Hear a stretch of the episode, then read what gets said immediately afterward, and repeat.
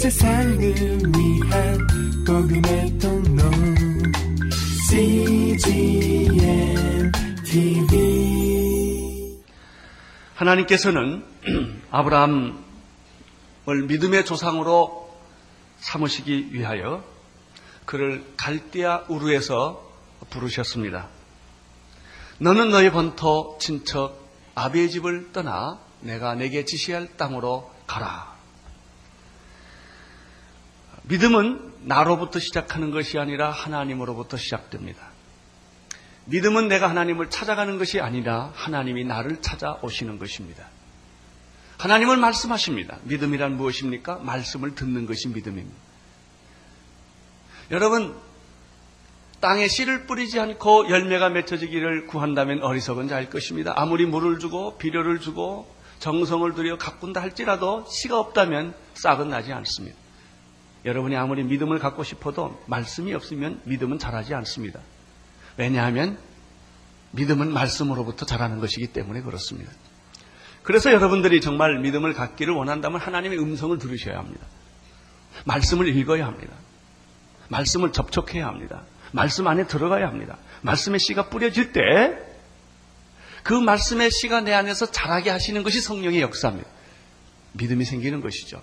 그래서 하나님은 아브라함에게 믿음을 주기 위하여 제일 먼저 말씀을 해주십니다. 너는 너희 번터 친척 아베의 집을 떠나 내가 내게 지시할 땅으로 가라 라는 명령이 하나 주어진 거예요.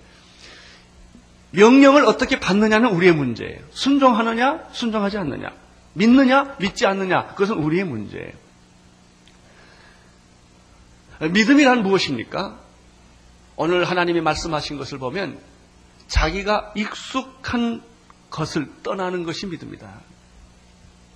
자기가 편한 것, 익숙한 것, 자기가 태어난 나라, 고향, 땅, 비즈니스, 자기의 터전, 기득권, 이것을 떠나서 하나님께서 예비하시고, 하나님께서 계획하시고, 하나님께서 지시하신 그 방향으로 나가는 것입니다. 여러분 기득권을 포기할 때 무슨 일이 생깁니까? 두려움이 생겨요. 불안이 생기는 거예요. 어쩔 줄을 모르는 거예요. 여러분 외국에 가보면 어쩔 줄을 모르는 거예요. 아는 사람이 하나도 없기 때문에 언어가 다르기 때문에 이것은 무엇을 의미합니까? 하나님만 의지하라라는 뜻입니다. 믿음이란 당신을 의지하는 데서부터 떠나서 하나님을 의지하는 쪽으로 방향을 돌려라 하는 것이 믿음입니다. 세상을 바라보면 여러분은 세상 사람이 될 것입니다. 그러나 하나님을 바라보면 하나님의 사람이 될 것입니다. 세상이 주는 음식을, 양식을 먹는 사람은 세상 사람이 될 것입니다. 하나님이 주시는 음식을 먹는 사람은 하나님의 사람이 될 것입니다. 하나님은 이렇게 말씀만 하시지 않고 약속과 축복까지 해 주십니다. 그것이 2절, 3절의 말씀이었습니다. 만일 내가 나의 말을 순종하고 기득권을 떠나고 미지의 세계로 나를 의지하고 믿음의 여행을 떠난다면 너는 축복을 받게 될 것이다. 세 가지 축복이 있다. 그 축복은 약속의 형태로 이루어집니다. 첫째는 내가 너로 큰 민족을 이루어 주겠다. 두 번째는 내게 복을 주어 내 이름을 창대케 해 주겠다. 세 번째, 너는 복의 근원이 될 것이다. 이것은 불가능한 인간의 힘으로는 불가능한 약속들입니다. 여러분 하나님이 주시는 축복은 인간이 노력해서 얻을 수 있는 종류의 것과는 다른 것입니다.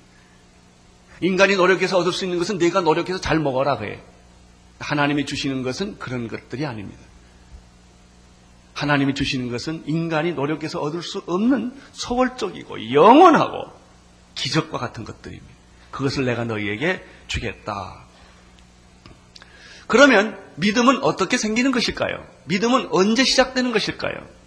그 얘기가 오늘 4절에 있습니다. 하나님은 1절과 2절에서 말씀을 하시고 약속과 축복을 해주셨습니다. 이제 아브라함 차례가 되었습니다. 아브라함은 이 말씀을 받고 이 약속과 축복을 받은 이후에 이것을 어떻게 소화를 했습니까? 4절 함께 읽겠습니다. 시작. 이에 아브라함이 여호와의 말씀을 쫓아갔고 롯도 그와 함께 갔으며 아브라함이 하란을 떠날 때 그의 나이 75세였더라. 이 4절에서 우리는 믿음에 대한 세 가지 아주 중요한 진리를 발견하게 됩니다. 첫째는 믿음이란 언제 시작되는 것일까? 믿음은 어떻게 시작되는 것일까? 첫째는 믿음은 하나님의 말씀에 순종할 때부터 믿음이 생깁니다. 결혼하면 여자가 임신을 하듯이 임신하는 그날은 임신됐는지 안 됐는지 잘 모릅니다. 며칠 지나가고 한두 달이 지나갈 때야 자기 몸이 이상하다는 것을 깨닫기 시작합니다. 자기 몸이 이상하다는 것을 깨닫기 시작했다는 것은 이미 자기 몸 안에 생명이 자라고 있다는 것입니다. 여러분 안에 믿음이 처음 접촉될 때, 믿음이 생길 때 잘 몰라요. 이게 믿음인지 아닌지 잘 몰라요. 그러나 여러분들이 말씀을 받고 하나님의 음성을 듣고 그것을 믿고 순종할 때 이미 내 안에 믿음의 싹시 트기 시작을 하는 것입니다. 믿음은 완성품이 없습니다. 자라는 것입니다. 어린아이가 자라듯이. 내 몸 안에서 생명이 자라듯이. 이제 말씀으로 인하여 씨가 뿌려, 믿음의 씨가 뿌려지면 내 안에서 놀라운 세상의 세계가 아니라 믿음의 세계, 땅의 세계가 아니라 하늘의 세계, 영원한 세계가 내 안에서 자라게 되는 것입니다. 이것이 믿음의 시작입니다. 믿음은 말씀을 들음으로 시작됩니다. 믿음은 말씀에 순종함으로 잉태되는 것입니다. 사절에 보면 이에 아브라함은 하나님의 말씀을 쫓아갔고 하나님은 하나님의 음성과 하나님의 말씀에 순종하기로 결정을 하고 행동을 했습니다. 그러나 사실 아브라함이 하나님의 말씀을 듣고 순종하기에는 많은 어려움과 장애물이 있었을 것이라고 우리는 생각할 수가 있습니다. 왜냐하면 한 번도 하나님을 만나본 일이 없었기 때문에 그렇습니다. 하나님을 전부터 알고 익숙했다면 쉬울 거예요. 우리가 어렸을 때부터 예수 믿은 사람들은 교회 나오고 예수 믿는 게 쉬워요. 그러나 예수를 전혀 믿지 않는 불교나 무당이나 이런 어, 다른 배경 속에 살았던 사람이 교회 오는 것은 쉬운 일이 아니에요.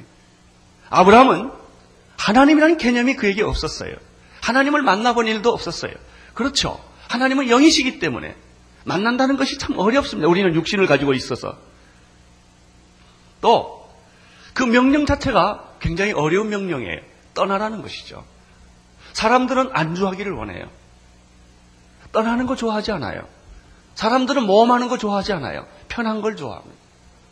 그런데 하나님께서는 아브라함에게 어느 날 찾아오셔서 너는 너의 본토 친척 아비의 집, 내 나라, 내 고향, 내 친척들이 사는 것, 내 비즈니스가 있는 것, 내가 어렸을 때 자랐던 그 아주 익숙한 기득권이 있는 그 세계를 떠나라고 말씀하셨을 때 이게 얼마나 힘들고 어려웠을까요?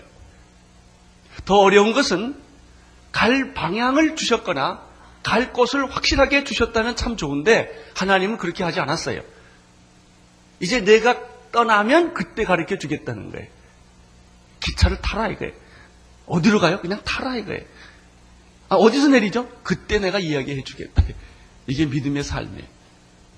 믿음의 삶이란 다 가르쳐 주는 게 아닙니다. 한순간, 한순간 나를 의지하고 신뢰하도록 만드는 것이 믿음의 삶이에요.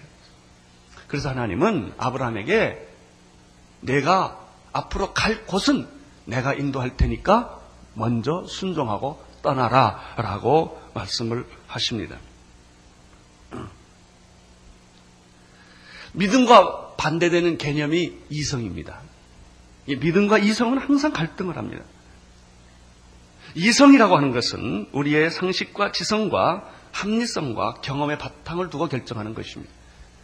하나님은 이성으로 믿기가 어렵습니다. 왜냐하면 우리의 이성과 지성과 우리의 지식과 합리성을 가지고는 하나님이 보이지 않기 때문에 그렇습니다. 하나님은 이성을 뛰어넘는 절대자이시기 때문에 그렇습니다. 그럼에도 불구하고 우리는 이성으로 하나님을 자꾸 찾으려고 하는 것입니다. 여러분, 하나님은 믿음으로만 만나는 것입니다. 왜? 하나님은 인간보다 크신 분이기 때문에 인간의 이성으로는 하나님이 잡혀지지가 않습니다. 오히려 하나님의 주권 아래, 은혜 아래 인간이 있는 것 뿐이에요. 여러분, 하나님을 믿으려면, 하나님을 아시려면 믿으셔야 합니다. 믿음은 하나님을 알게 하는 것입니다. 그러나 이성은 하나님을 확인하게 합니다. 제일 첫 번째 단계는 이성이 아니라 믿음입니다. 믿음으로 나가셔야 합니다. 믿으셔야 합니다. 믿고 나면 이성이 확인해 줍니다. 이성으로 먼저 나가면 믿음이 생기지를 않습니다. 처음부터 거부하게 되고, 처음부터 믿을 수 없게 되고, 처음부터 여러분들은 낙제하게 될 것입니다. 그래서 믿음은 아주 중요한 것입니다. 하나님은 말씀하셨습니다. 그리고 믿으라고 하는 것입니다. 이때 이성은 우리에게 갈등을 줍니다. 고민하게 하는 것입니다. 믿어야 될 것인가? 보이지 않는 분을, 만질 수 없는 그분을, 이해할 수 없는 그분을, 내 경험 안에 들어오지 않은 그분을 어떻게 믿을 수가 있다는 말일까 하는 거예요. 그래서 이성으로만 나가려는 사람들은 자꾸 넘어지는 것입니다. 갈등하는 것입니다. 그러나 믿음으로 나가십시오. 믿으십시오. 그러면 보이기 시작합니다. 깨닫기 시작합니다. 알기 시작합니다. 아브라함은 하나님의 음성을 들을 때 따지거나 이성으로 나가지 않았습니다. 믿고 순종을 했습니다. 이러한 아브라함의 믿음을 가리켜 히브리서 11장 8절에는 다음과 같은 주석 커멘트가 있습니다. 믿음으로 아브라함을 아브라함은 부르심을 받았을 때 이성으로 나가지 않았다고 그랬습니다. 순종하여 장래 기업으로 받을 땅에 나아갈새 갈 바를 알지 못하고 나갔으며 이것이 아브라함의 믿음입니다. 여기에 두 가지 중요한 표현을 발견하게 됩니다. 첫째는 장래 기업으로 받을 땅에 나갔다라는 말입니다. 이 말은 무슨 말입니까? 현실이 없다는 얘기입니다. 미래에 일어날 사건이에요. 그는 미래에 일어날 사건을 믿은 거예요. 장래 기업으로 받을 받게 될 그 약속의 땅이 있다는 사실을 믿었다 그런 얘기. 이것이 믿음입니다. 현실은 언제나 외롭습니다. 현실은 언제나 보이지 않습니다. 그래서 믿음으로 미래를 보는 것입니다. 믿음 있는 자는 미래의 주인공입니다. 믿음이 없는 사람은 현실의 노예일 뿐입니다. 모든 걸 확인하고 모든 걸 따지고 모든 걸 개선해야만 믿기 때문에 그런 것입니다. 두 번째 그 재밌는 표현은 갈 바를 알지 못하고 나갔다라는 것입니다. 이것은 우리의 믿음을 보여주는 아주 독특한 표현입니다. 어디로 가라 그러면 쉬워요. 그러나 하나님께서 우리에게 지시하시는 믿음의 방법은 내가 움직이면 그때 그때 매일 매일 가르쳐 주겠다는 것이죠. 신앙이란 이런 의미에서 하루하루 살아가는 것입니다. Day by day, step by step. 여러분 믿음은 다 알고 가는 거 아니에요. 우리가 아는 게 하나 있습니다. 하나님의 하나님이 나를 선한 길로, 의로운 길로, 옳은 길로 인도해 주실 것을 믿고 그날 그날 하루 일은 하루에 족하니라. 내일 일을 염려하지 말라. 내일 일을 내일 염려할 것이요 한낱 괴로움은 그날에 족하니라. 이것이 믿음의 삶입니다. 여러분이 진짜 믿음을 가진다면 오늘 하루를 충실하게 사는 것입니다. 내일이 오면 내일 충실하게 사는 것입니다. 한 달 후에 또 우리의 인생이 주어지면 그 한 달 후의 인생을 우리는 충실하게 살아가는 것 뿐입니다. 이것이 믿음의 삶입니다. 믿음의 삶은 뭘 저축해놓고 하는 것이 아닙니다. 하나님이 나의 저금 통장입니다. 하나님이 나의 미래인 것입니다. 하나님이 나의 약속인 것입니다. 그것을 믿고 그날 그날 날마다 풍성한 은혜로 살아가는 것이 믿음의 삶인 줄로 믿습니다. 믿음은 바라는 것들의 실상이요 보이지 못하는 것의 증거다 그랬습니다. 하나님은 여러분들에게 이성의 삶을 원하지 않고 믿음의 삶을 원합니다. 이성은 믿음을 뒤따라가는 것뿐입니다. 여러분 믿음으로 사십시오. 믿음으로 하나님을 바라보십시오. 믿음으로 미래를 바라보십시오. 믿음은 여러분의 것입니다. 이제 사절의 소리는 또 한 가지 살아온 사실을 발견하게 되는 것입니다. 그것은 믿음이라고 다 믿음이 아니라 진짜 믿음도 있고 가짜 믿음도 있다는 것입니다.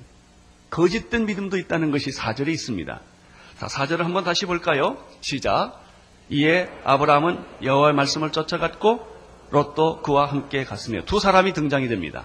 아브라함과 롯입니다.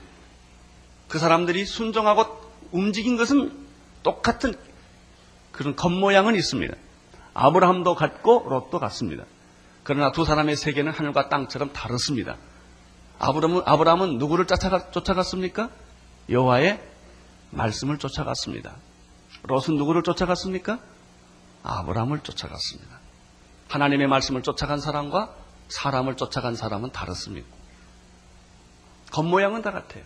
다 겉모양은 교회 다 왔어요, 여러분. 그러나 믿음의 내용은 각자가 다릅습니다. 하나님의 말씀을 쫓아간 사람과 사람을 쫓아간 사람이에요. 어, 저는 이, 이, 이, 이 부분에서 실수를 많이 한 목사 중에 하나입니다. 제가 대학 때 예수를 믿었는데 그때 저에게 예수님을 가르쳐 주신 분이 CCC 김중건 목사님이세요. 그 당시에 제 눈에 보이기에는 그분은 완전히 예수에 미친 사람이었어요. 내 젊음을 홀딱 뺏어갈 만큼 그렇게 예수님을 위해 살았던 분이세요. 제가 어떻게 생각했냐면 그분을 따라가는 것이 예수님을 잘 믿는 것이다 이렇게 생각을 하는 거예요. 그것은 사기였습니다. 여러분 목사 따라다니지 마세요. 예수님 따라다니세요. 아무리 목사가 좋아도 사람 따라다니지 마세요. 사람 따라다니면 망합니다. 그리고 실망합니다. 여러분 예수님 따라다니세요. 믿음이란 예수 잘 믿는 사람 따라가는 게 아니라 예수를 따라가는. 위대한 사람 옆에 있다고 내가 위대해지지 않습니다. 착각하는 거예요. 권력 있는 사람 주변에 따라다니면 내가 권력 가질 것 같지? 안 그래요. 배부, 옆에 있는 사람이 배부르다고 내가 배부른 거 아닙니다. 여러분에게 믿음 있기를 축원합니다. 믿음은 예수 그리스도를 믿는 것이 믿음이요. 하나님을 믿는 게 믿음이요. 하나님의 말씀이 내 안에 들어오므로 그것을 믿고 순종할 때 믿음은 자라고 생기는 것이요. 롯은 여기에 실패한 사람이요. 롯은 하나님의 음성을 자기가 듣지 않았던 사람이요. 삼촌을 따라갔습니다. 그래서 아브라함은 여호와의 말씀을 쫓아갔고 롯도 그와 함께 갔으며 사랑하는 성도 여러분 아무리 사람이 좋아 보여도 사람 따라다니지 마세요. 망합니다. 하나님 말씀에 순종하시고 예수님 따라다니십시오. 그 일을 내가 왜 하느냐? 내가 사랑하고 존경하는 사람이 했기 때문이 아니라 하나님이 원했기 때문에 그 일을 하십시오. 그때는 망하지 않습니다. 이것이 믿음입니다. 여러분, 바울이나 베드로를 따라다니지 마십시오. 예수님의 열두 제자가 훌륭한 사람이긴 하지만 마리아가 예수님의 어머니지만 따라다니지 마십시오. 여러분이 따라가야 할 분은 오직 예수 그리스도 그분이십니다. 바울은 자기의 위기를 알았던 사람입니다. 왜냐하면 많은 사람들이 바울을 쫓아다녔습니다. 그래서 바울은 고린도전서 12장 1장 12절에서 이렇게 말을 했습니다.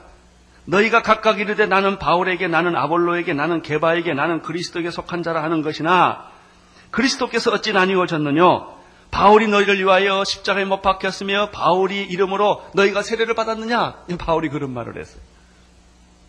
사람들이 예수를 보지 않고 자꾸 바울만 보니까 내가 너희를 위하여 십자가에 못 박혀 죽였냐 이거예요. 내가 언제 너에게 세례를 주었냐 이거예요. 너희를 위하여 십자가 못 박혀 돌아가신 분은 예수 그리스도지 내가 아니다 말이죠.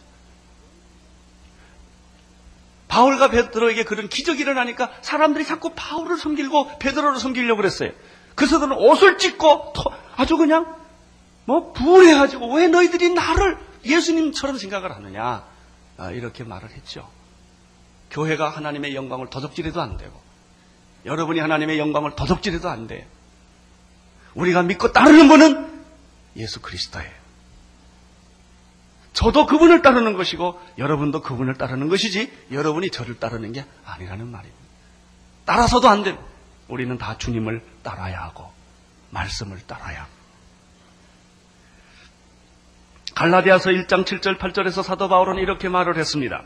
다른 복음은 없나니 다만 어떤 사람들이 너희를 요란케 하여 그리스도의 복음을 변하려 합니다. 그러나 우리나 혹 하늘로부터 온 천사라도 우리가 너희에게 전한 복음 외에 다른 복음을 전하면 저주가 있을 것이다.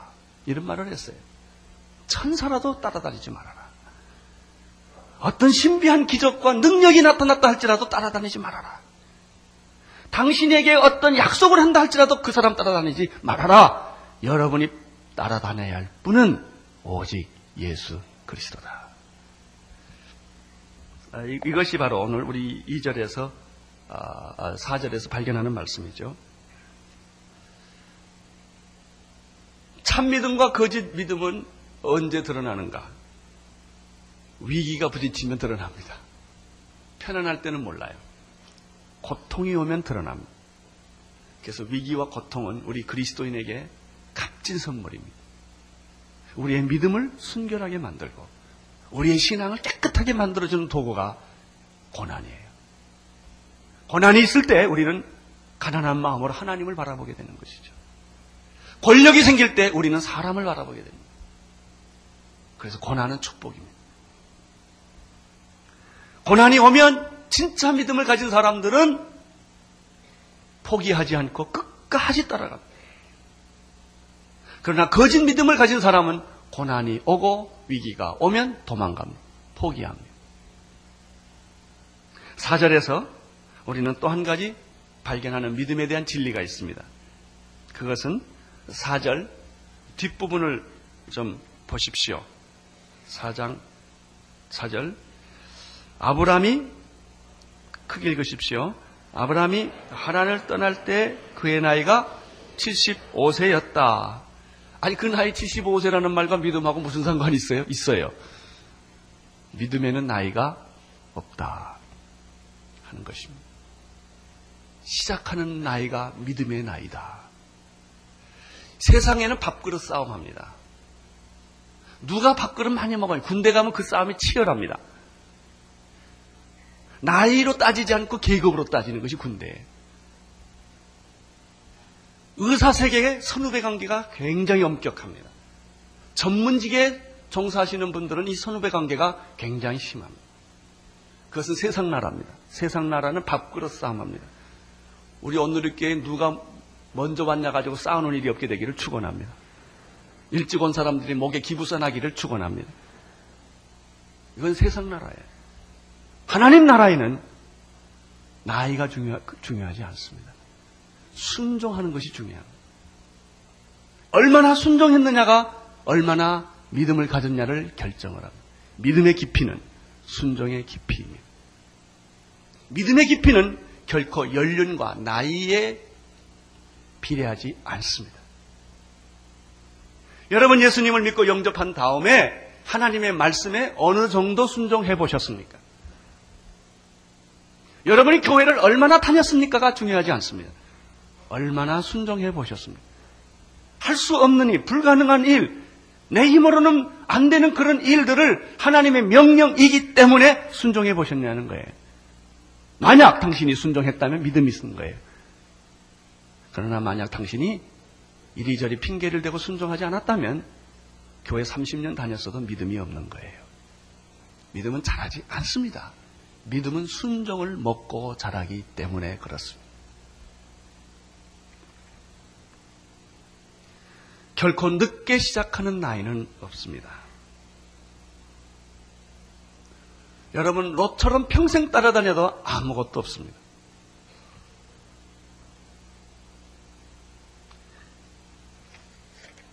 오절을 보십시오. 오절 아브라함이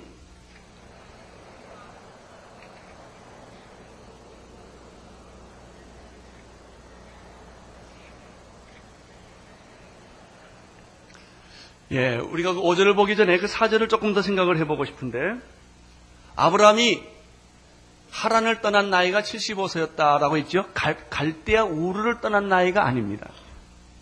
하나님의 음성은 갈대아 우르에서 들었습니다.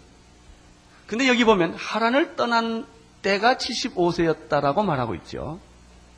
이것을 이해하기 위해서 우리는 히브리, 저, 창세기 11장 31절, 32절을 잠깐 돌아갈 볼 필요가 있습니다.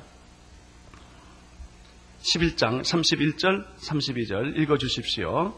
데라가 그 아들 아브라함과 하란의 아들 그 손자 롯과 자부 아브라함의 아내 사례를 데리고 갈대아 오르를 떠나 가나안 땅에 가고자 하더니 하란에 이르러 거기 거하였으며 데라는 205세를 형수하고 죽었더라. 하나님의 음성은 갈대아 우르에게서 들었습니다. 이 음성을 듣고 아브라함의 가족은 아버지 데라와 조카 롯과 아내 사라와 함께 이제 그들은 그들의 본토 친척 아비의 집을 떠나서 믿음의 여행을 시작한 것 같습니다. 오늘 이 말씀 11장 31절 32절에 보면은 갈대아 우르를 떠나 어디로 가고자 했습니까?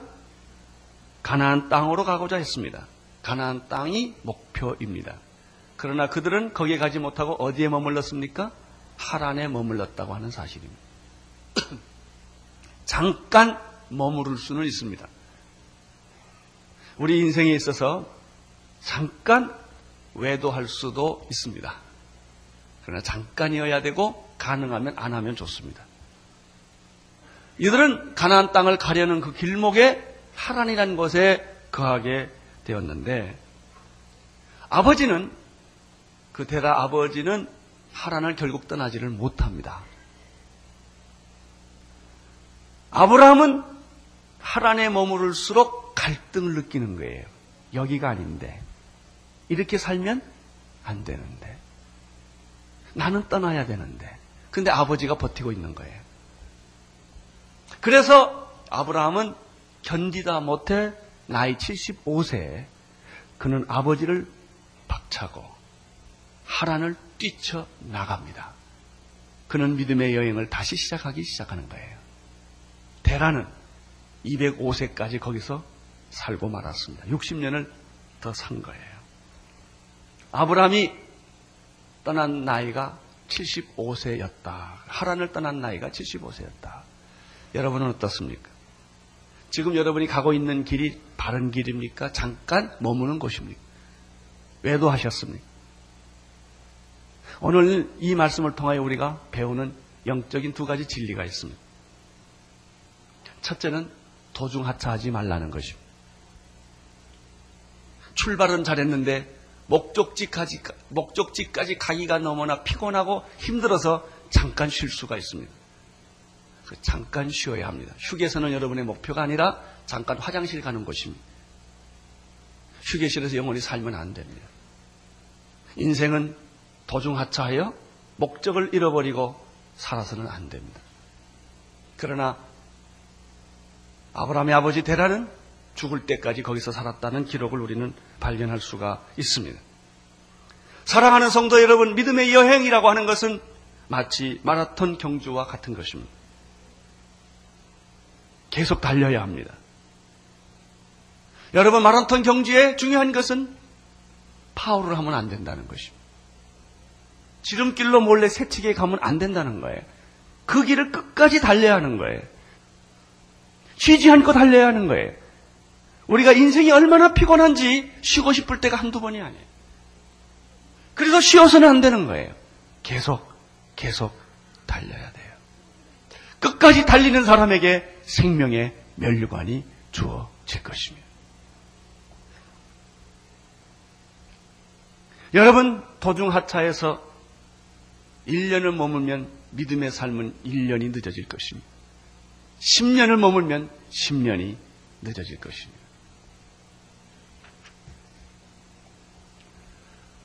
두 번째, 여기서 발견하는 사실은 무엇입니까? 믿음이란 다시 시작하는 것이다. 하란에 잠깐 머물 수 있습니다. 그러나 아브라함은 용기를 가지고 믿음을 가지고 다시 75세에 떠나기 시작을 했습니다. 여러분 다시 시작하십시오. 혹시 그동안 신앙의 방황을 했던 분들, 멀리 멀리 갔던 분들, 그 자체가 잘못된 것은 아닙니다. 다시 시작하면 됩니다. 아브라함은 다시 시작했습니다. 여러분 가운데 어렸을 때 은혜 받고 선교사로 헌신했거나 목사로 헌신한 사람이 있을 거예요. 근데 결혼하고 직장 가지고 살다가 다 까맣게 잊어버린 분들 다시 시작하십시오. 다시 시작하십시오. 여러분이 하나님을 위해서 살아야만 행복합니다. 그것밖에 남는 것이 없고 그것만이 천국까지 가는 것입니다. 새벽 기도 옛날에 했는데 잊어버린 사람 다시 시작하십시오. 성경 공부 열심히 했는데 잊어버린 사람 다시 시작하십시오. 기도 생활 내가 눈물을 흘리고 기도 생활 그렇게 열심히 했는데 잊어버린 사람들 도중 하차하신 분들 다시 시작하십시오. 아브라함은 75세 믿음의 여행을 다시 시작했다고 하는 것입니다. 5절을 다시 보시겠습니다. 5절 읽어주십시오. 시작.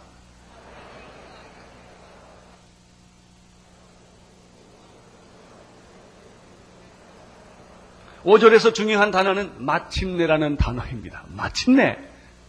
방황했지만 마침내. 도중 하차했지만 마침내 그들은 가나안 땅까지 들어갈 수 있었다. 신앙이란 고독한 선택이요 외로운 싸움입니다. 누가 환영해주고 박수 쳐주지 않습니다. 어쩌면 믿음의 길을 가려고 하면 여러분에게 비난의 돌만이 던져질 것입니다. 그리고 이런 생각을 합니다. 내가 그때 하나님 말씀 잘못 들은 것은 아닐까?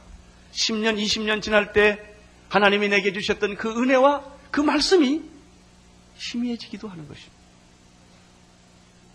그렇지만, 그렇지만, 마침내 그 수많은 유혹과 시험과 고난과 역경을 건너서 마침내 가나안 땅에 들어갔더라. 약속이라고 하는 것은 현실에서 보상되지 않습니다. 미래에서 보상이 됩니다. 믿음의 현실에는 언제나 기득권 세력들이 나의 발목을 잡고 있다는 사실을 깨달으십시오. 그게 5절 이야기입니다. 마침내 가나안 땅에 들어가 보니 무슨 일이 생겼습니까? 6절을 함께 읽겠습니다. 시작.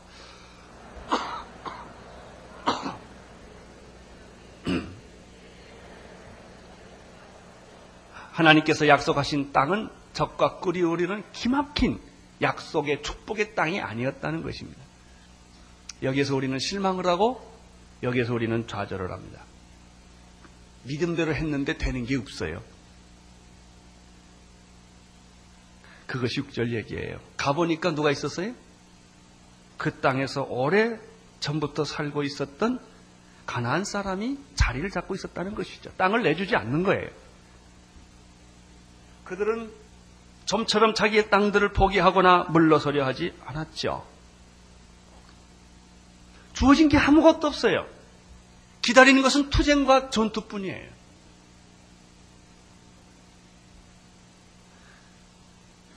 하나님은 처음부터 젖과 끓이 흐르는 가나안 땅을 백지처럼 만들어주지 않고 아무 저항 세력이 없는 땅에 깃발을 꽂게 하지 않았다는 것이죠. 이것이 믿음의 현실이에요. 여러분이 예수 믿고 믿음을 가지고 난다면 좀 죄송한 얘기입니다만은 예수 믿기 전보다 더 고통스러울 때가 많아요. 솔직히 말하면. 힘들 때가 많아요. 하나님이 없었으면 쉬웠을 걸. 눈도 감고 살 수 있고 귀도 막고 살 수 있었는데 하나님을 믿기 때문에 이렇게 할 수도 없고 저렇게 할 수도 없는 그런 딜레마에 빠질 때가 있는 거예요.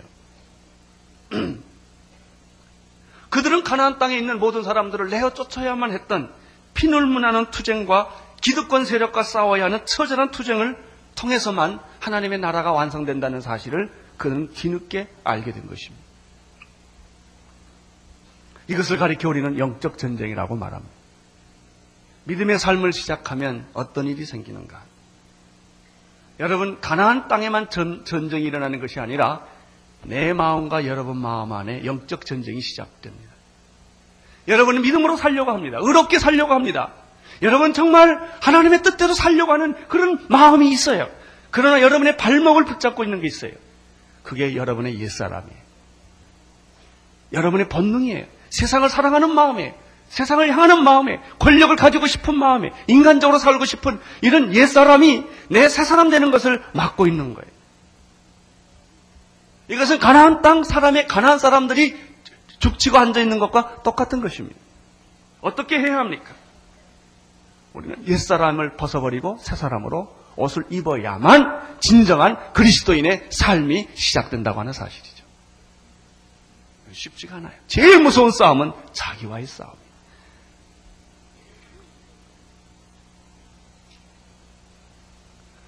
여러분 옛사람이 죽지 않겠지 새 사람이 새, 로 태어날 수가 있겠습니까? 아무든지 나를 따라오려거든 자기를 부인하고 자기 십자가를 지고 나를 따르라고 말했죠. 여러분 그렇게 내 육체라고 하는 것은 인간이라고 하는 것은 하나님의 말씀에 순수하게 순종하도록 만들어지지 않아 않죠. 끊임없이 반항하고 끊임없이 교만하고 끊임없이 하나님의 뜻에 불순종하는 그 영이 내 안에 이미 지배하고 있는 거예요. 이 사탄의 모든 영, 사탄의 모든 세력, 기득권의 모든 세력 이런 것들을 내가 내어 쫓지 아니하면 영적으로 싸워서 말씀으로 승리하지 아니하면 내 영혼 깊은 것에 하나님의 승리의 깃발을 꼽을 수가 없다는 거예요. 나는 오늘 여러분들이 옛사람이 무너지는 축복 있게 되기를 바랍니다. 여러분의 과거가 무너지는 그런 축복이 있게 되기를 바라는 것입니다.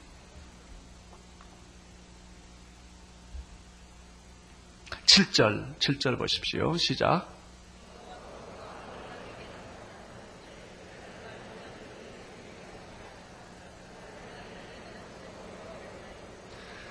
바로 이때 하나님이 나타났다고 하는 사실입니다. 하나님은 일찍 오시는 법도 없고 늦게 오시는 법도 없습니다. 하나님은 자주 나타나지도 않고 동시에 하나님은 너무 오래 있다가 나타나지도 않습니다.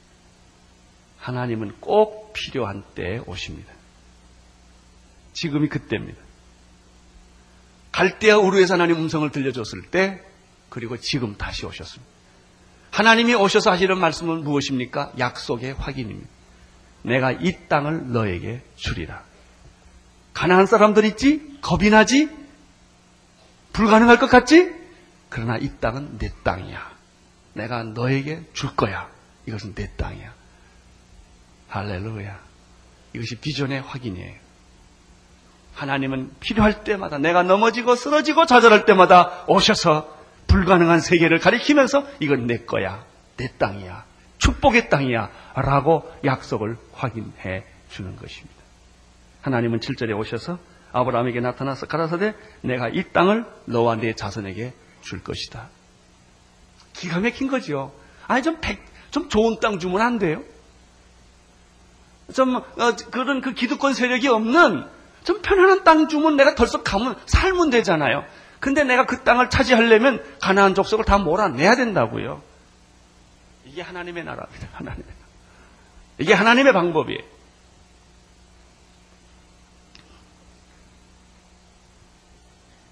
이 말을 듣는 순간에 아브라함은 어떤 반응을 합니까? 그가 자기에게 나타나신 여호와를 인하여 그것에 뭘 쌌습니까? 단을 쌓는다. 자, 우리는 여기서 중요한 명제 하나를 또 발견합니다. 믿음은 단을 쌓는 것이다. 재단을 쌓지 않는 사람은 믿음이 없는 사람이에요. 예배를 드리지 않는 사람은 믿음이 없는 사람이에요. 당신이 하나님을 발견하는 순간 그것이 예배예요. 하나님이 그것에 임재했기 때문에 그 자리에 뭘 쌓고?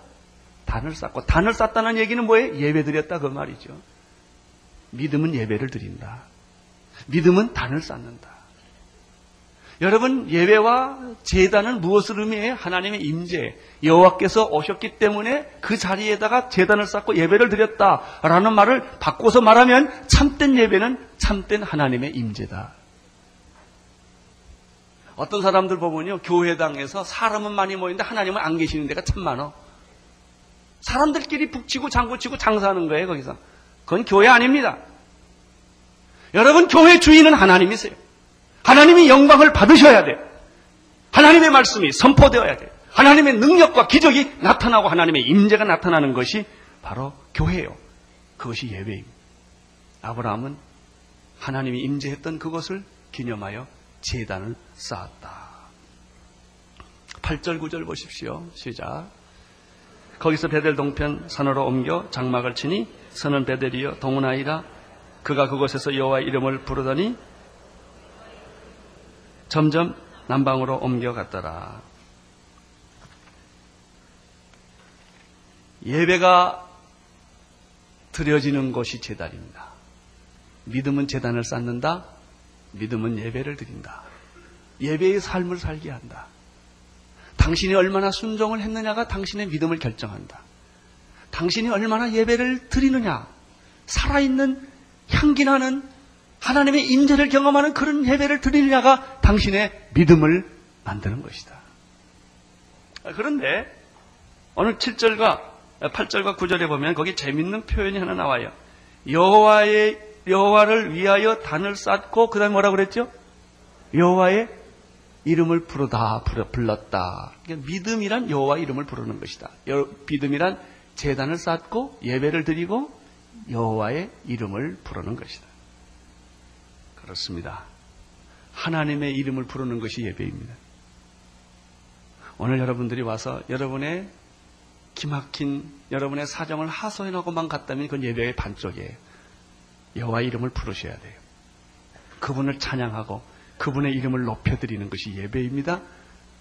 아브라함은 단을 쌓고 여호와 이름을 불렀다라고 말씀하고 있습니다. 사랑하는 성도 여러분, 정말 여러분 여호와 이름을 얼마나 부르십니까? 급할 때 부르지요? 안 급하면 하나도 안 부르죠. 그래서 하나님이 얼마나 갈등하는지 몰라요. 잘해주고 싶은데 잘해주면 나를 안 찾으니까. 하나님은 그래서 병 주고 약 주는 거예요. 조금 심하게 하면 또, 아이고, 하나님, 그리고 새벽 기도 와. 잘해주면 또 가. 하나님이 얼마나 괴로운지 아세요? 여러분 보고. 제발 한 길로 좀 가세요. 여러분, 여호와 이름을 부르는 것이 구원이에요. 누구든 여호와 이름 부르는 자는 구원을 얻으리라. 여러분, 그러면 여호와 하나님 아버지의 이름이 뭔지 아세요? 그분이 예수 그리스도예요. 하나님의 이름 예수 그리스도예요. 그래서 예수 그리스도 이름을 부르는 자는 구원을 얻으리라. 예배란 예수 그리스도를 찾아가는 것이요. 예수 그리스도 이름을 부르는 것입니다. 참된 예배가 이루어질 때 하나님의 기적은 임재합니다. 사랑하는 성도 여러분, 지금 이 시간에 나는 여러분들이 여호와의 이름을 부르며 예배를 드리기를 축원합니다. 지금 이 자리에서 예수 그리스도의 이름에 무릎을 꿇고 두 손을 들고 그분을 찬양하고 경배할 수 있게 되기를 축원합니다. 그리고 지금 이 자리에서 성령의 빛에 의지하여 그분의 충만함을 받으며 그분의 이름을 높이기를 축원하는 것입니다. 이것이 믿음의 시작입니다. 믿음은 하나님의 말씀에 순종함으로 시작됩니다. 하나님 아버지, 우리 성도님들에게 믿음의 씨앗을 뿌려주셨사오니, 이제 믿음의 열매가 맺어지도록 축복하여 주옵소서. 예수님 이름으로 기도드리옵나이다. 아멘. 온 세상을 위한 복음의 통로 CGM TV